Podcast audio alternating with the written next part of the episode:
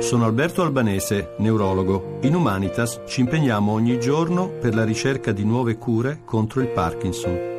Sostieni anche tu i medici e i ricercatori dell'ospedale Humanitas con il 5 per 1000. Scopri come su humanitas.it. Tra poco in edicola. E siamo alla Turchia. Eh, domenica eh, c'è stato questo ennesimo attentato nel centro della capitale Ankara che ha causato 37 morti. Vi ho letto prima cosa hanno scritto i giornali di martedì. Prima di passare a commentare questa strage e anche l'immediata reazione di Erdogan che ha bombardato postazioni kurde in Siria, vi leggo anche i titoli su quella che poi è l'apertura di molti dei quotidiani più importanti, e cioè l'annuncio da parte di Putin del ritiro delle truppe russe eh, dal terreno. Allora, il Corriere della Sera, svolta di Putin via dalla Siria. Eh, Repubblica, svolta di Putin sulla Siria, via le truppe.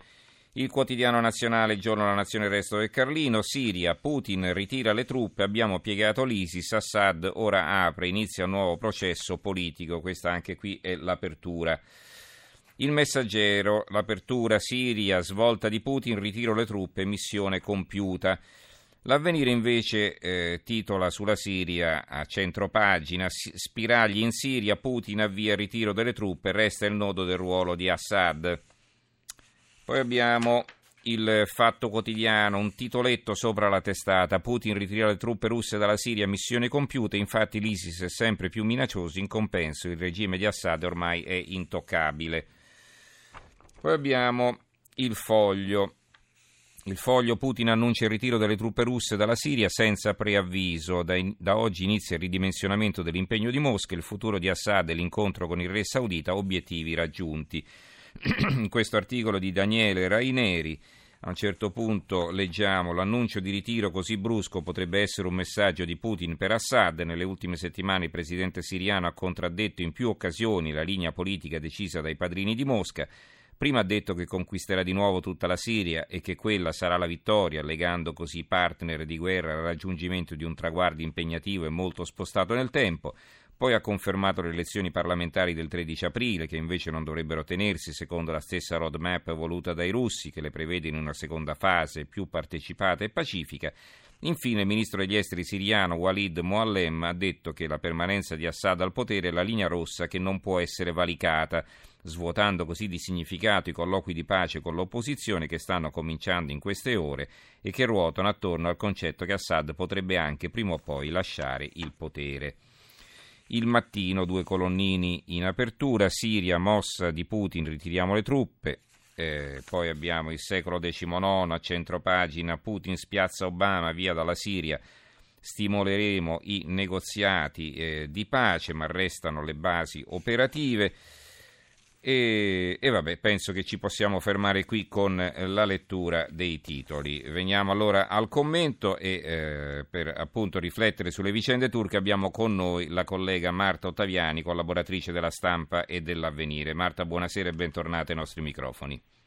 Buonasera, buonasera a tutti gli ascoltatori. Allora, prima di allargare il discorso alla Siria, soffermiamoci un momento sull'attentato. Eh, allora, non è ben chiaro di chi sia sotto attacco la Turchia, cioè a volte colpisce l'ISIS magari per ricordare a Erdogan che se si azzarda a bloccare l'afflusso dei profughi sui quali lo Stato islamico specula, allora sarebbero guai. E a volte invece colpisce il PKK, il partito dei lavoratori curdi o comunque altre fazioni kurde, da sempre eh, una spina nel fianco del regime. Allora tu cosa ne pensi di questo attentato di domenica? Ma dunque diciamo che eh, le indagini, i risultati prodotti dalle indagini fino a questo momento e anche come dire, la fattura dell'attentato lasciano pochissimi eh, dubbi, anche sul, eh, su quando è avvenuto l'attentato. Ehm, l'ipotesi sicuramente più attendibile è quella del separatismo curdo, ricordiamoci che da luglio nel sud-est del paese va di fatto avanti una guerra che è costata la vita a centinaia di civili, di cui praticamente non ha parlato nessuno, mentre noi siamo in linea in questo momento a Diyarbakir, ricordiamo la capitale del cosiddetto Kurdistan turco, c'è in uh, corso una vera e propria battaglia tra le strade che nelle ultime tre ore è costata la vita a tre persone, e, esasperato da questa situazione la parte più eversiva del KK ha deciso di reagire e di muovere guerra allo Stato turco. È in realtà molto interessante quello che è successo perché si fa notare come il PKK non sia più da tempo il monolite sotto la guida spirituale di Ocalan che molti erano abituati a conoscere. In questo momento c'è una parte del PKK che è comunque reticente a riprendere in mano le armi e c'è invece una, una parte del PKK forse in combutta con i curdi siriani che ha tutto l'interesse a mettere i bastoni tra le ruote a Erdogan e anche al partito curdo stesso. Allora, eh, Erdogan è andato a colpo sicuro, eh, gli inquirenti dicono che le impronte della donna kamikaze sarebbero quelle di un attivista del PKK, allora secondo te sono credibili queste ricostruzioni? Vorrei chiederti che utilità ha in questo momento il PKK di compiere attentati in Turchia, con il rischio appunto che Erdogan si vendichi bombardando i curdi eh, all'estero, insomma fuori dai confini nazionali. Ma anzitutto diciamo che i curdi ragionano un po' con il principio io per sé, Dio per sé, io per tutti, nel senso che ehm, sono sì un popolo spalmato su quattro stati, ma poi le condizioni di ogni diciamo, frazione no? di questa grandissima minoranza, questo grandissimo popolo senza terra, pensa un po' ai suoi interessi. Il PKK come interesse primario è quello di mantenere il controllo sui territori del sud-est del paese, che sono comunque comunque un'importante crocevia di droghe e di armi sul quale lo stesso ISIS potrebbe, vorrebbe mettere le mani e questo forse è anche uno dei motivi a voler pensare molto male di contrasto con la Turchia che al contrario in passato è stata più volte accusata di avere legami non proprio trasparenti con lo Stato islamico e in secondo luogo com- poi c'è il motivo come dire storico no? di rivalsa nei confronti della Turchia per ottenere uno Stato indipendente o una regione autonoma. Vorrei ricordare che in questo momento al confine c'è una situazione molto particolare perché c'è la regione kurda autonoma del nord Iraq che sostanzialmente è riconosciuta eh, anche se non ufficialmente dalla comunità internazionale e si sta ampiamente facendo i fatti suoi, tanto che Massoud Barzani sarebbe addirittura contento se Erdogan ripulisse per così dire tutte le alture di Kandil da cellule del PKK. E c'è poi il PYD, mm, chiamiamolo per semplificare il PKK siriano, che si sta affermando sul confine e che anche lui alla fine del conflitto con la Siria potrebbe avere, se non una regione autonoma, una zona di sicurezza sotto il suo controllo. Ecco, a quel punto la Turchia rimarrebbe l'ultimo grande Stato, peraltro quello che ospita la minoranza kurda più numerosa, a non aver dato riconoscimenti territoriali e questa è un'eventualità che Erdogan vuole assolutamente evitare con tutte le sue forze. Allora, in questo scenario è calata la notizia sorpresa del ritiro delle truppe russe dalla Siria. Assad non è più traballante, a, Gen- a Ginevra sono ripresi i negoziati. La tregua sembra reggere e, eh, e, non riguarda però questa tregua la lotta contro l'ISIS. Allora, come valuti questo passo indietro di Putin e a che cosa è dovuto secondo te?